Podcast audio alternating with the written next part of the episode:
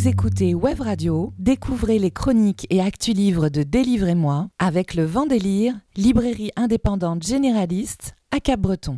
La lecture est indispensable.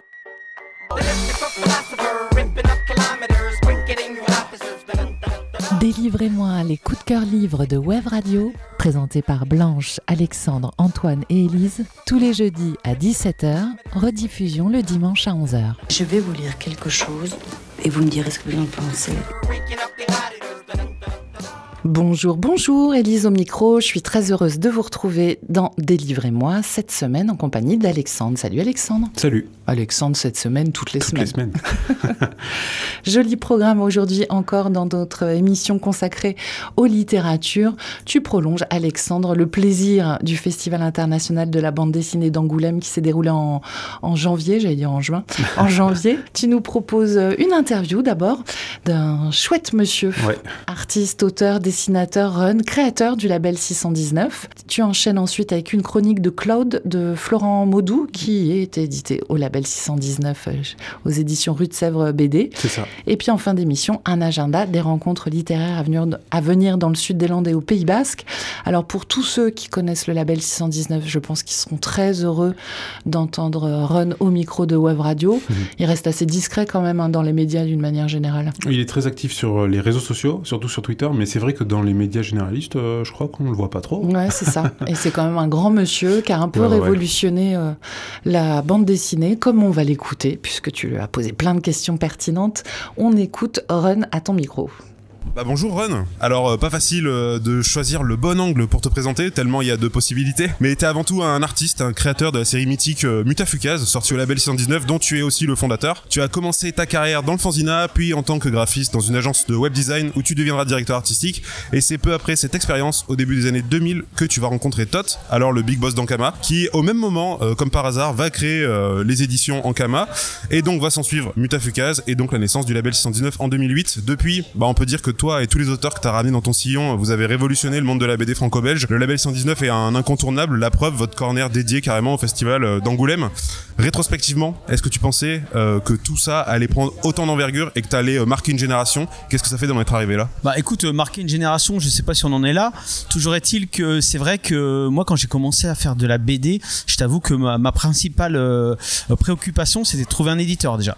Et je t'avoue que j'en trouvais pas. Donc c'est cette, c'est, je pense que c'est ce, cette espèce de manque qui a fait que à un moment donné je me suis dit et si on euh, ben, ce qui manque au paysage BD franco-belge, à savoir ben, une bande dessinée un peu métissée.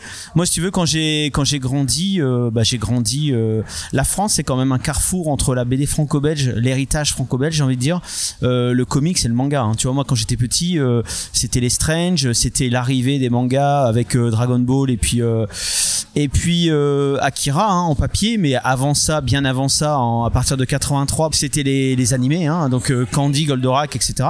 Donc, si tu veux, moi, j'ai grandi avec toutes ces influences et forcément, quand j'avais une vingtaine d'années, je voulais faire la BD et j'étais étonné que dans les rayons des librairies, il n'y ait pas de, de titres ou d'œuvres bah, qui correspondaient à, à ce que j'aimais, à ce que- à ce qu'on était en tant que génération, tu vois. Donc euh, c'est comme ça que, euh, en fait, effectivement, j'ai rencontré Todd qui est en train de créer une maison d'édition et qui m'a confié la direction du, du label 619 et, voilà qui a fait une espèce de véritable appel d'air pour les auteurs bah, qui, comme moi, ne se retrouveraient peu plus dans la BD franco-belge. Je vais revenir un peu sur euh, au-delà de ton parcours d'artiste on reviendra après. Ce qui m'intéresse, c'est son, c'est la, direction artistique, en tout cas la direction éditoriale que tu as du label 119. Tu la partages maintenant d'ailleurs avec Florent Maudou, Guillaume Saint-Gelin et Mathieu Bablé. Vous êtes tous les quatre des créatifs, des artistes. Alors comment ça se passe la relation en fait avec les autres artistes que vous publiez Parce que c'est un travail qui est un peu différent, je pense, d'un éditeur classique quand on est soi-même un, artiste en fait. Ouais, ben disons que effectivement, on est tous auteurs. On est avant tout des auteurs. Et c'est-à-dire que nous, quand on accompagne un autre auteur, on se positionne avant tout comme auteur, presque parfois comme co-auteur finalement. Et l'idée, c'est de, je pense que c'est ça qui fait que les auteurs ont confiance en nous. C'est-à-dire que quand ils, quand on leur fait faire des corrections, éventuellement faire rebosser une partie du story et tout, ils savent bien que ce n'est pas pour des raisons commerciales ou marketing ou quoi que ce soit. Ils, ils savent que c'est artistique, ils savent que c'est pour l'intérêt supérieur du projet. Et donc, euh, quand c'est comme ça, c'est vrai qu'il faut toujours mettre un petit peu son ego de côté. Mais on le fait tous, nous, au sein du label 119, et nous, en plus, en tant que, je veux dire, co-directeur de collection maintenant, avec, euh, comme tu as dit, euh, Florent Maudou, Mathieu Bablé, Guillaume Saint-Gelin. Donc, c'est des choses qu'on s'impose à nous-mêmes et, avec lesquelles on travaille avec nos, auteurs, tout simplement. Et ça se passe bien. Et encore une fois, oui, comme tu dis, bah, dans les autres maisons d'édition, ça se passe différemment. Pourquoi? Ben Parce que rares sont, sont les, les éditeurs ou les directeurs collection qui sont eux-mêmes auteurs.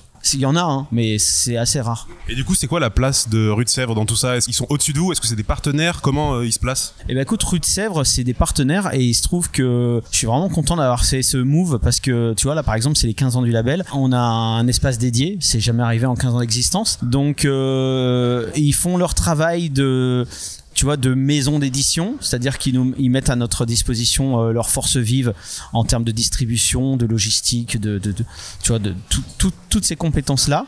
Et, euh, et nous, on se concentre euh, essentiellement sur la création. Donc c'est en ça que ce sont des partenaires. Puis encore une fois, je te dis, il y, a, un travail de mise en avant qui fait que ça fait 15 ans qu'on existe et je trouve que ça commence à se voir. C'est-à-dire que jusqu'à présent, c'était une niche d'initiés, tu vois, qui connaissaient le label, machin et tout, des lecteurs, etc., les libraires évidemment. Mais maintenant, ça commence un petit peu à dépasser. Alors, grâce à certaines œuvres aussi comme Frontières et OKE, mais aussi plus globalement, je pense au travail de Rue de Sèvres qui nous met un petit peu en avant et qui euh, et qui essaye de, de, de nous intégrer dans des dans des cercles pour lesquels on n'était pas habitué euh, jusqu'à présent, quoi.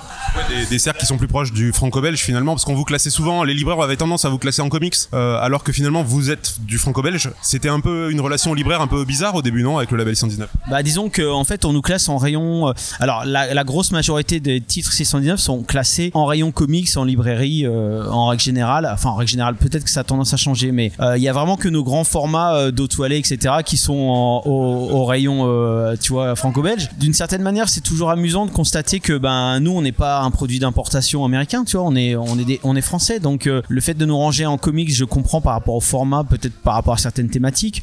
Je comprends plus facilement quand c'est des doggy bags, etc. Mais euh, tu vois, PTSD par exemple, c'est un cas euh, particulier où euh, bon, je trouve que ça a été ça a été édité aux États-Unis d'abord, mais il y a, il il des projets pour lesquels je me dis pourquoi on est rangé euh, dans les rayons comics, tu vois? Freak Squill, qu'est-ce que ça fout en comics, euh, tu vois? Donc c'est toujours une interrogation et, je pense que oui, bah Rue de Sèvres, tu dis peut-être effectivement ça, ça tend à nous à nous introduire dans les cercles franco-belges. Moi, je dirais plutôt dans les dans les médias plus mainstream, tu vois? Euh, moins spécialisé BD. Donc ça c'est bah, c'est une avancée hein, pour nous parce que euh, bah, plus on sera connu et plus les gens nous connaîtront. Donc c'est c'est c'est parfait quoi. Euh, donc tu parlais de la création tout à l'heure. Qu'est-ce que c'est vos critères à tous les quatre maintenant que vous êtes quatre à la direction pour sélectionner des projets que vous allez publier? Est-ce que c'est des auteurs qui viennent vers vous? Parce que j'imagine qu'être publié au label 119 ça fait quand même très envie aux jeunes auteurs. Euh, Est-ce qu'il y a des éléments spécifiques que vous validez chez des auteurs, chez des dessinateurs, des styles d'histoire, des styles de dessin ou pas du tout? Non, en fait, vraiment pas. C'est c'est le, c'est le kiff perso, en fait. C'est-à-dire que si le projet nous tape dans l'œil, s'il nous plaît, si on trouve qu'il y a quelque chose de différent, ça sort un peu des sentiers battus ou pas. D'ailleurs, ça, peut être tout simplement euh, un coup de cœur euh, personnel. Bon, bah, à ce moment-là, on peut contacter l'auteur, ou alors c'est des fois l'auteur qui nous contacte. J'ai remarqué que bien souvent, les gens n'osaient pas nous contacter, comme si on était un club fermé de je sais pas quoi, euh, de bikers, j'en sais rien. Mais non, non, nous au contraire, on est très ouvert. Et par exemple, une artiste comme Kogumeli, tu vois, une artiste tatoueuse, là en ce moment, elle est en train de tatouer sur notre stand d'ailleurs. Ben c'est voilà, là c'est clairement le, un cas de figure où je l'ai contacté pour faire des pour faire une cover. Et puis euh, j'essaye de, de voir si elle est intéressée pour faire de la BD. Bon bah si elle est pas intéressée, très bien. Si elle est intéressée, tant mieux, on est là. Du coup, on l'a invitée en tant que guest tatoueuse. Et ça, et ça nous va très bien parce que le label 619 c'est aussi j'ai envie de dire presque un état d'esprit. Euh, c'est certes c'est une collection, c'est une, euh, c'est une maison d'édition d'une certaine manière, mais c'est aussi un état d'esprit. Donc c'est tout ça est très cohérent. Et d'ailleurs, t'as remarqué qu'on était euh, au passage, euh, enfin la Halle 57, on est finalement les seuls éditeurs à être là. hein. On est entouré d'une rampe de skate, euh, d'un combini, de, bouffe, de figurines. Et je trouve que ça nous va très bien finalement parce que d'une certaine manière, j'ai envie de dire, c'est presque un pied de nez, c'est-à-dire on sait pas où nous ranger en, librairie. Et ben, euh, ok, on a bien compris le message, donc on va se mettre dans un endroit complètement incongru, un endroit de passage. Et puis, et puis, je trouve que c'est vraiment, finalement, on s'y sent très à l'aise en fait. Run au milieu, euh, au micro d'Alexandre pour délivrer moi. Run, artiste, auteur, scénariste, fondateur et aujourd'hui co-directeur du label 619 pour les éditions euh, de Sèvres. On va poursuivre son interview dans quelques instants. Euh, toi qui l'as rencontré, interviewé au Mhm. Festival international de la bande dessinée d'Angoulême, tu me disais que le stand était euh, vraiment super chouette. Ah, le stand était incroyable. au centre d'un espèce d'immense hangar où il y avait plein de trucs pour pouvoir manger, des bars, plein de pour pouvoir s'asseoir, et un petit combini euh, japonais où ils vendaient des figurines, des bonbons japonais, etc. Une grande rampe de skate. Le soir, il y a eu une grosse fête euh, à cet endroit-là.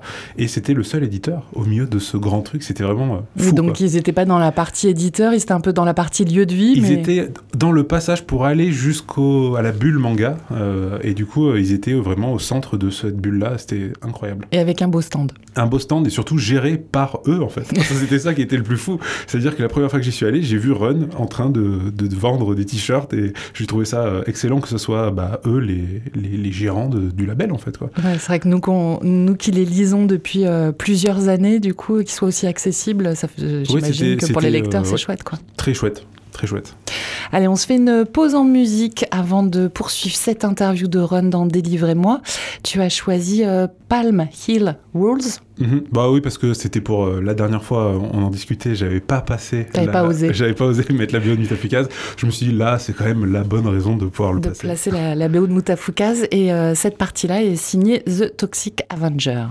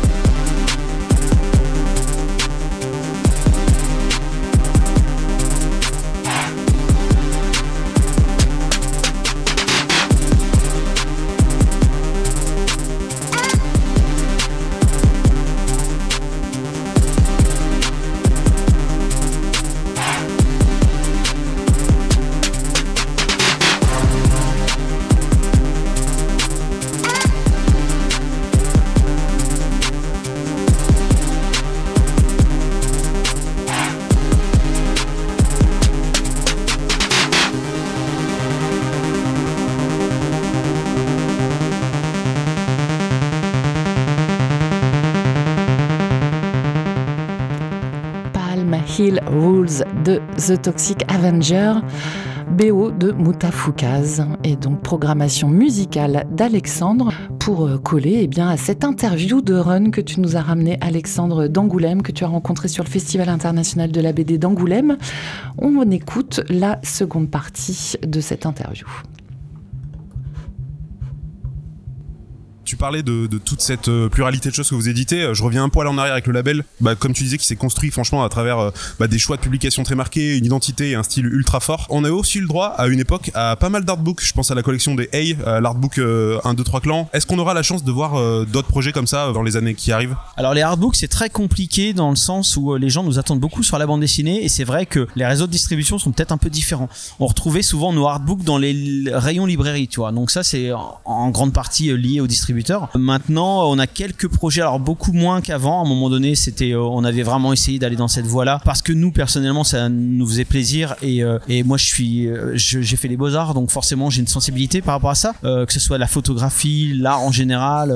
Maintenant, c'est vrai que là, en arrivant chez Haute-Sèvres, on n'allait pas leur tirer une balle dans le pied directement parce que c'est quand même compliqué de vendre des artbooks aujourd'hui, puis même en règle générale. Hein. Mais oui, on a quelques projets de artbooks, notamment, je pense encore une fois à Kogumeli, qui a des magnifiques illustrations tu vois, euh, qu'elle partage sur Instagram, et puis et puis d'autres à, venir. Donc c'est des projets, ça reste des projets. Il hein, n'y a rien de, y a rien de gravé dans le marbre, mais on y pense toujours, oui. Mais pour l'instant, c'est vrai que là, c'est cette année là, 2024, on se concentre sur la bande dessinée. En fait, 2024, c'est une année assez transitoire euh, pour nous. On est un petit peu en observation, on essaye de voir un peu. Il y a des gros projets qui se préparent pour 2025, et ouais, c'est toujours un plaisir de d'essayer de, se réinventer, puis d'aller chercher euh, potentiellement des, des projets surprenants à proposer aux lecteurs, quoi. Je suis très pressé de savoir tout ce qui va sortir du coup.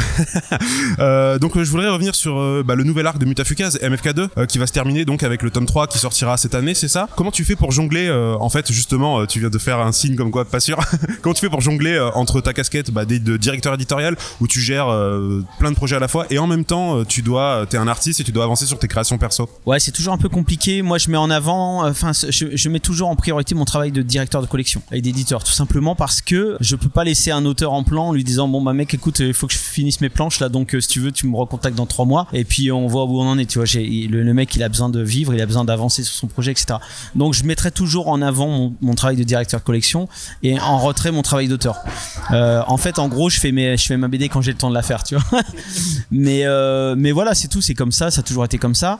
Là c'est pour ça aussi que j'ai partagé la direction du label 619 avec avec les avec mes là. Mais c'est vrai que eux ils ont la fibre peut-être un peu plus auteur ancrée. Moi c'est vrai que j'ai plus de bouteilles euh, et j'ai eu un rôle de directeur de collection depuis bah, le début, hein, vu que j'ai fondé euh, et j'ai créé le label 619 en 2008. Donc forcément, j'ai peut-être plus de réflexes de directeur de collection et c'est vrai que j'ai plutôt tendance à, mettre ce travail-là en avant pour toutes ces raisons et aussi parce que euh, une collection, tu peux pas te permettre de la mettre en stand-by pendant X temps. C'est ça, il faut que ça vive, tu vois. Et ça peut vivre aussi, alors certes au travers de nos BD, mais aussi au travers d'un site internet. Par exemple, là, j'ai mis le label 619.com en, en ligne. Donc c'est un travail que je me suis euh, tu vois, avec mon graphe, bah pas tout seul, j'avais mon graphiste, j'avais deux graphistes qui m'aidaient pour euh, justement le, le, catalogue, etc. Mais euh, oui, sinon, oui, oui, j'ai pas délégué à, quelqu'un d'autre, donc voilà, c'est du travail, mais qui est nécessaire, tu vois, pour faire vivre le label. Aussi les goodies, tu vois, quand on lance des goodies et tout, c'est une manière de prolonger un petit peu le plaisir de lecture. Et je trouve que c'est, même si ça reste un peu un truc d'initié, un peu niche, je trouve que c'est important quand même pour faire circuler le plaisir. et encore une fois, je te dis, prolonger le, le plaisir de lecture quoi. Est-ce que tu peux euh, du coup euh, nous dire là il y, a, y a qui arrive est-ce que tu as déjà des idées de projets euh, derrière des projets perso ou tu veux bosser avec des dessinateurs t'aimerais bosser avec un scénariste je sais pas. Ouais bosser avec un scénariste c'est peut-être un peu compliqué parce que parce que moi moi je, moi je préfère raconter. Attends il y a la jeunesse qui passe là. Il faut que jeunesse se passe Ouais, je disais, euh, bosser avec un scénariste, c'est très compliqué parce que moi, je me sens plus euh, raconteur d'histoire que dessinateur à la base dans mon ADN. Donc, euh, non, j'ai toujours des choses à raconter. Maintenant, je sais pas si je vais, je t'avoue, chaque année, je me demande si je vais continuer à BD en fait. Tu vois, c'est toujours un truc. Bon, alors je terminerai toujours les projets en cours. Hein. Mais si tu veux, je suis pas particulièrement attaché. Tu sais, il y a des gens, des fois, ils sont, ils veulent faire de la BD jusqu'à la fin de leur vie, même que ça marche, que ça marche pas et tout. Moi, je suis vraiment pas dans cette optique-là. Il se trouve que pour l'instant, je fais de la BD. Peut-être demain, je ferai, je sais pas euh, je serai tatoueur, j'ai déjà pensé des trucs comme ça. L'idée c'est de d'essayer de hum, surtout que maintenant le label, j'ai envie de dire, il est entre de bonnes mains vu qu'on on- on le co-dirige euh, avec un groupe d'auteurs. Donc euh, ouais, moi j'aime bien faire bouger les lignes, j'aime bien me réinventer aussi moi-même. Donc Écoute, il n'y a rien de gravé dans le marbre, encore une fois, c'est, j'ai envie de dire, c'est au fil de l'eau. Il n'y a pas de gros plan sur la comète ou quoi que ce soit. On, on- on voit comment ça marche, on voit comment ça prend, on voit quelles sont les envies surtout. Parce que nous, on travaille surtout au kiff et aux envies. Et puis, euh, puis, on, puis euh, voilà, ça nous mène où ça nous mène en fait. Euh, du coup, pour euh, l'interview, j'aimerais que tu puisses nous proposer, pour présenter, euh, par exemple, le label à des gens qui connaissent pas du tout euh, bah, le label 119. euh, Qu'est-ce que tu choisirais comme titre si tu devais en choisir que trois pour le présenter? Ouais, bah j'irai chercher trois titres très différents. Je, allez, je vais dire, euh, c'est vache hein, comme question. Tro- choisir trois titres, mais allez, je vais faire un grand écart. Je vais dire, euh, allez, Low Reader, tu vois, comme ça, au moins Low Reader, euh, tu vois un petit peu le genre d'auteur euh, avec lesquels on bosse, tu vois. Si, si déjà t'es pas hermétique euh, au style graphique et à la proposition, il y a des chances que tu puisses adhérer au reste des titres. Et surtout, Low Reader, euh, c'est pas un gros investissement dans le sens où, euh, si, tu vois, c'est trois histoires courtes, s'il y en a une qui te plaît pas, peut-être l'autre elle te plaira, tu vois, et en plus tu peux attaquer par n'importe quel numéro. Donc je vais dire un, numéro de Reader, peu importe lequel. Allez, euh, carbone et silicium pour, euh, je veux dire, la fresque euh, épique euh, de science-fiction, tu vois, euh, et c'est un autre, euh, c'est un- c'est une autre facette du label 619 qui est un peu plus, euh, on va dire, auteur, avec une réflexion euh, profonde sur le monde qui nous entoure, même si, bah, de toute façon, la, la science-fiction, c'est toujours ça. hein. Et puis, le troisième titre, je dirais, euh, allez, euh, peut-être Cloud, tu vois, euh, qui est qui a, un- qui, a, un titre euh, qui se veut divertissant, mais avec un fond. On essaye toujours de faire ça de toute façon, quelque chose qui soit divertissement, divertissant au premier abord, mais avec un vrai propos, tu vois, sur le sur la société ou le monde qui nous entoure. Même s'il faut pas que ça prenne le pas sur le reste, hein, sur le plaisir de lecture. Et puis euh, et puis avec surtout la maestria de, Florent Maudou, tu vois, qui fait des mises en scène extrêmement cinématographiques. Donc et, qui lui vraiment son ADN et sa volonté, c'est vraiment de faire de la pop culture à la française, quoi. Pop culture à la française, pour moi, c'est euh, le résumé de label 619. Et j'ai même pas parlé de Moutafoukaz. Hein. Donc tu vois là, je me suis complètement oublié encore une fois. Je me, voilà, là je suis dans mon rôle de, de directeur de collection. Bah, merci beaucoup pour euh, cette interview. Euh, on peut te retrouver sur tous les réseaux sociaux, je crois, à peu près. C'est- on te retrouve aussi bah, avec le site label619.com. Ex- exactement. Bah, merci beaucoup. Bah merci à toi. Merci Alexandre pour cette super interview de Ron, artiste, auteur, scénariste, fondateur du label 619 et aujourd'hui co-directeur. Euh, très belle rencontre, franchement euh, très agréable. Ouais, j'ai adoré, j'ai adoré. Ah Et bah. je, remercie encore Ron euh, de m'avoir laissé un peu de temps pour faire cette interview. Ouais, on sent qu'il est généreux et humble et puis euh, il a une œuvre foisonnante. Un label magnifique, Ouais. très très chouette. Merci beaucoup.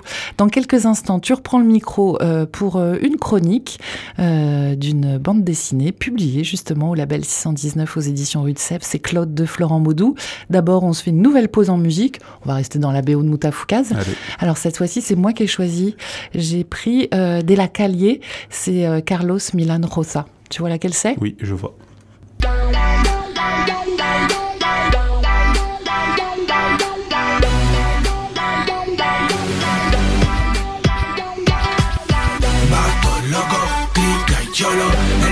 Todos contra todos. Vatos locos, clica y cholo, muchos menos menos, feria sangre. Somos de calle, Murabuca, vivimos en la calle, Murabuca. Somos de calle, Murabuca, vivimos en la calle. Esto es Río Rosa, donde todo pasa. Muchos tienen miedo, pero para mí es mi casa. Dejarme decir mi ciudad peligrosa. La banda, la lucha, controla la cosa. De puño y palabras se gana el respeto. Siempre voy con yo soy el del niño, búscame en el ghetto, hombre de negro, controlame el juego.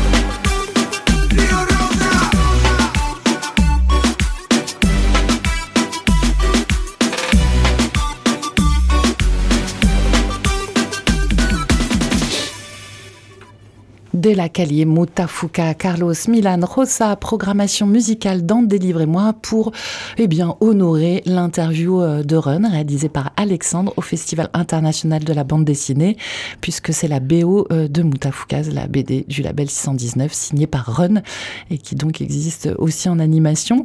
Et, euh, puis ça change hein, un peu de, des programmations musicales de Blanche, par exemple, depuis le Marine d'Isabelle Adjani. Allez, on poursuit ce programme de Délivrez-moi avec toi, Alexandre. Tu nous recommandes cette semaine Claude, signé Florent Maudou, c'est donc au label 619 chez Rue de Sèvres. Exactement. Et euh, cette année, bah, il faudrait que je vérifie, je suis pas trop sûr, mais je crois que j'ai quasi lu l'intégralité des nouveautés du label 119. Euh, tout, tout, tout, ou en tout cas la grande majorité, a fait l'objet euh, d'une chronique coup de cœur sur Délivrez-moi. Alors je passe mon temps à conseiller Frontières de Guillaume Saint-Gelin. Tous mes exemplaires de Midnight Order sont toujours entre les mains d'Antoine pour une chronique peut-être un jour, maintenant qu'il a lu la série entière, parce qu'il faut des séries entières pour Antoine. bref, j'ai adoré aussi découvrir Metamuta que j'avais loupé à l'époque, qui est un spin-off psychédélique de Mutafukaz, MFK 2, le tome 2, un très bon cru cette année. On attend le prochain avec impatience. Les Low toujours exceptionnel. Je vous en ai parlé juste avant l'émission pour Angoulême. Mais il y a une malédiction qui persiste parce que, à part euh, ces apparitions toujours excellentes dans les Doggy Bags et les Low je suis passé à côté de tous les albums de Florent Maudou tous. Pourtant, j'ai eu plein d'occasions de m'y pencher. J'aurais pu lire tous les Freak Squill à l'époque où je bossais en librairie. Pareil pour la série euh, Funérailles. J'ai vu tous les albums, je les ai rangés en rayon, j'en ai fait des piles. Mais je me suis toujours dit que je les lirais un autre jour. Maybe, demain, peut-être. Mais pourquoi Est-ce que finalement, as expliqué euh, cet acte inconscient? Parce qu'il me semblait euh, être facile et à attraper et à lire un jour. Et en fait, bah, le temps passe et depuis, je ne les ai jamais lus. Il euh, y, a, y, a, que pour euh, A Short Story, euh, la véritable histoire Dahlia Noir, que j'ai une bonne excuse de pas l'avoir lu, c'est que j'étais en road trip à l'autre bout de l'Europe au moment de sa sortie, et à mon retour, la malédiction oblige, le titre disparaît tout le temps de ma mémoire avec le flot de nouveautés dès que je passe la porte d'une librairie. Mais cette fois, c'est la bonne. Je tiens entre mes mains et j'ai lu, et pardon, mais bordel, j'ai adoré, Cloud. Écrit C-L-O-V-D avec la lettre V euh, en lettres romaines, qui est en fait un U que je prononçais euh, à l'époque Clove 2, avant de capter que Cloud, nuage, tout ça en fait, c'est très clair. Pourtant, la typo, c'est mon boulot, mais le cerveau avait pas connecté.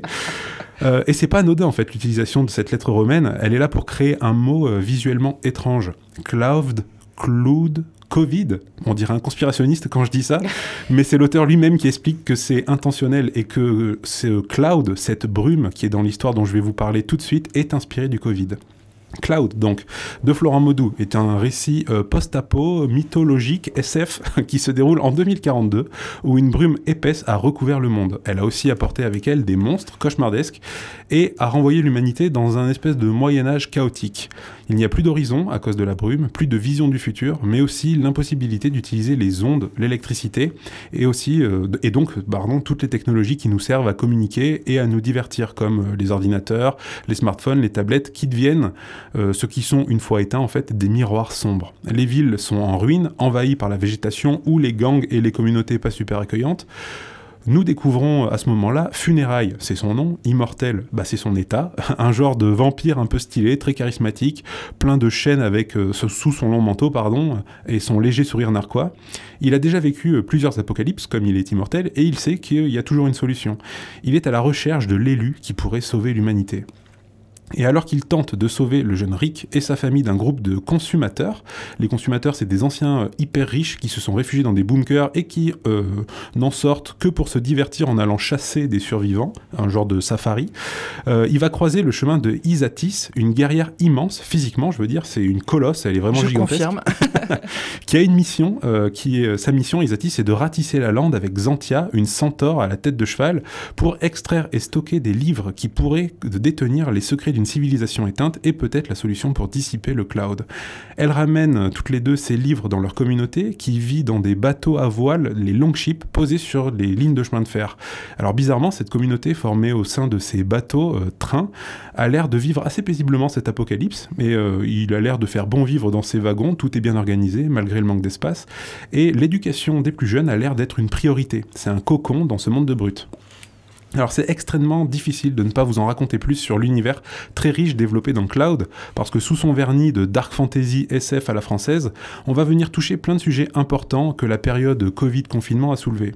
Alors euh, comme le fait souvent la science-fiction, Cloud est le miroir de nos actions présentes et d'un futur probable et problématique, et forcément il m'a touché en plein cœur car un des piliers de l'histoire repose sur l'importance de l'objet livre, de la conservation des écrits, de la mémoire, mais aussi de la transmission, euh, de cette décroissance qui pourrait se faire dans la joie ou en tout cas dans l'acceptation. Mais on parle aussi d'environnement, de lutte des classes et de plein d'autres choses intéressantes comme ils savent le faire au label 619. Beaucoup de fun pour pas mal de fond. L'album est blindé de clins d'œil et de références à d'autres œuvres comme Akira ou Star Wars, mais surtout à l'univers du jeu de rôle qui a une grande importance dans l'histoire. On a même le droit à une petite fiche de description de classe des personnages entre deux chapitres. Et oui, parce qu'en fait, Isatis Exantia sont des guerrières, ok, on avait compris, mais c'est aussi des bibliothécaires et des archivistes. Et ça, c'est cool, pour une fois, elles ont le bon rôle. Au-delà des références à la pop culture, on sent aussi une grande inspiration euh, dans les arts sacrés, les reliquaires. C'est très, euh, je vais inventer un objectif, cathédrale comme bouquin.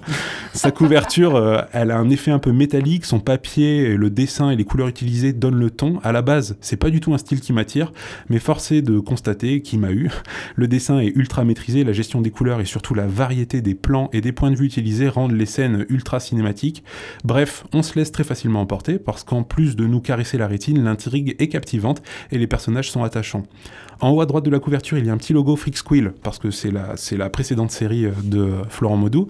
Parce que oui, il s'agit bien du même univers partagé, le Florent Modouverse, avec les séries euh, Freak Squill, donc qui y a eu en 7 tomes, Funérailles en 7 tomes aussi, qui est donc le personnage qu'on voit.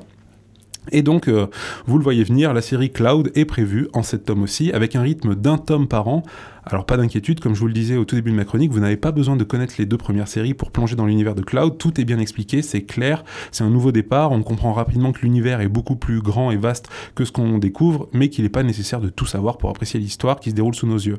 Alors je suis super content d'avoir enfin brisé cette malédiction avec cette nouvelle série de Florent Modou, c'est un point d'entrée parfait dans l'univers de Freak Squill, si vous êtes euh, comme moi et que vous n'avez rien lu avant, il y a plein d'aventures, de combats, de blagues, c'est vraiment un condensé de pop culture à la française, bref, une belle découverte que je voulais vous partager, comme d'habitude, un album d'une qualité pareille pour un si petit prix, ça me rend dingue.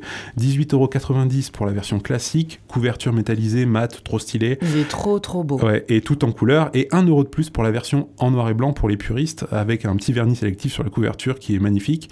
Cloud est sorti au label 619 chez Rue de Sèvres euh, et disponible depuis le 22 novembre dans toutes les bonnes librairies. Merci beaucoup Alexandre. Est-ce que ça t'a donné envie, du coup, maintenant que tu as rompu cette malédiction, de te plonger dans toute l'œuvre de Florent Maudou Oui, complètement.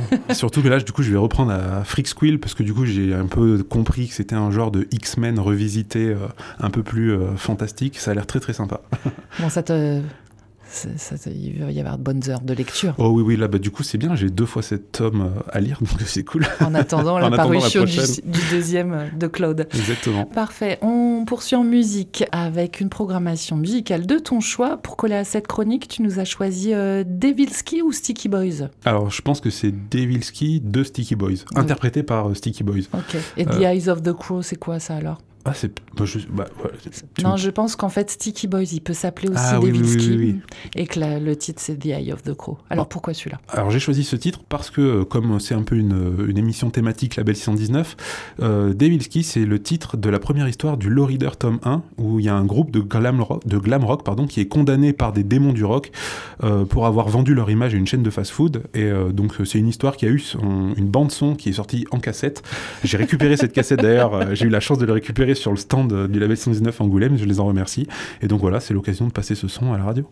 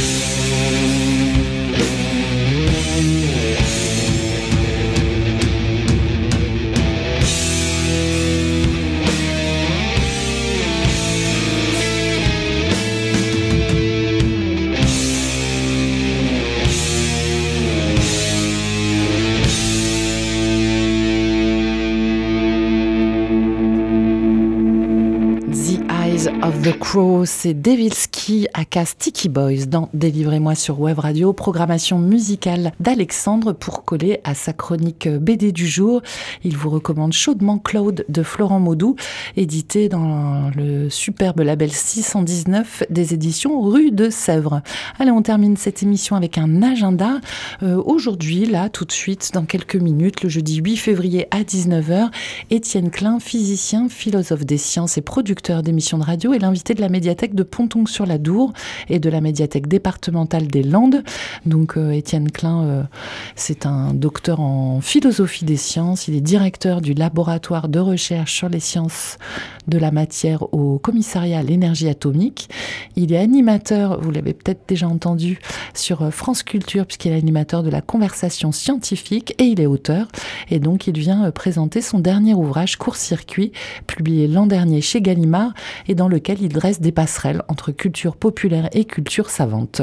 Donc, il vous reste quelques instants pour vous y rendre. C'est ce soir, jeudi 8 février à 19h, à la médiathèque de Pontonx, et ce sera suivi d'une séance de dédicace avec la librairie Campus de Dax. Ensuite, Libre Plume Atelier euh, parents-enfants autour des livres en basque et en français s'invite à la librairie chez Simone de Bayonne pour deux rendez-vous.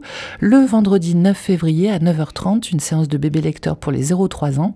Et ensuite, le mardi 20 février à 19h30 pour les plus grands, les 7 ans et plus, veillez lecture à la lampe de poche. Infos et inscriptions euh, sur le site de l'association euh, Libre Plume, libreplume.fr.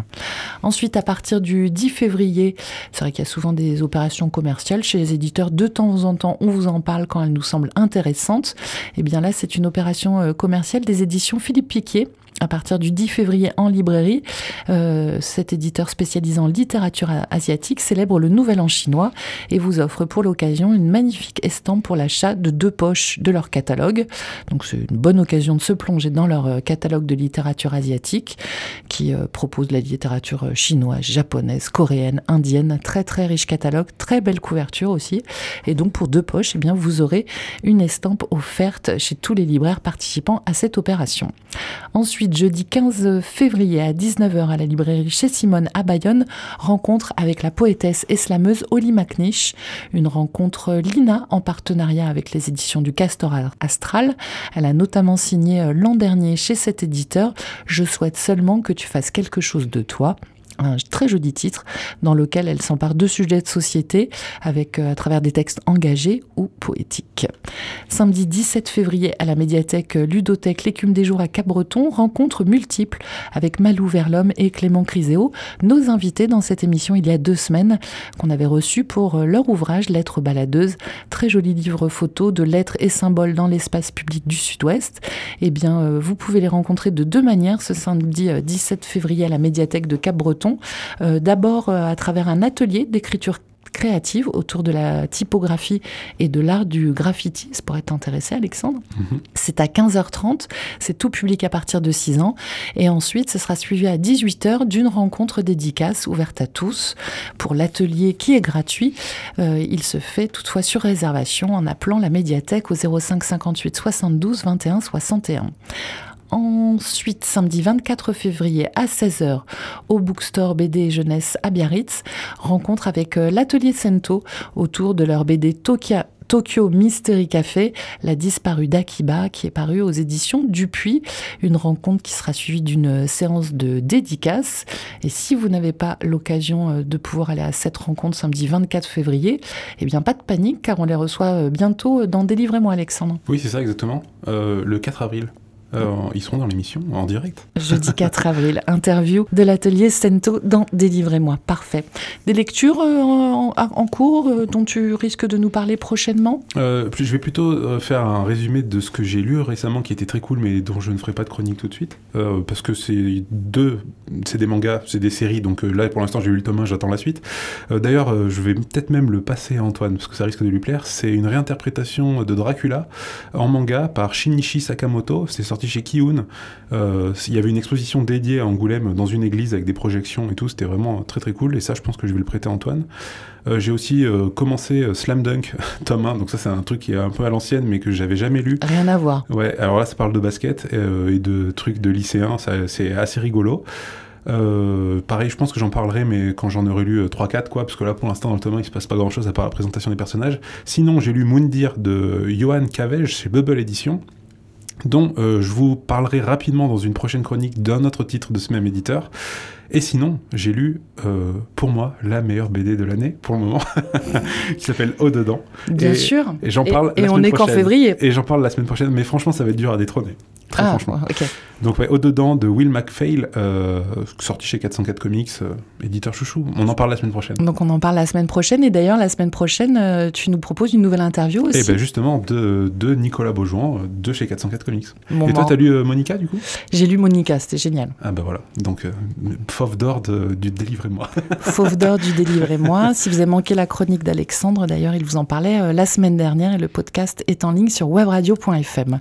Comme tous les épisodes de cette émission. Si vous nous avez pris en cours de route, rediffusion dimanche à 11h. Et puis, eh bien, sinon, avec euh, Alexandre, on vous donne rendez-vous la semaine prochaine, jeudi à 17h en direct sur Web Radio. Merci Alexandre. Merci à toi.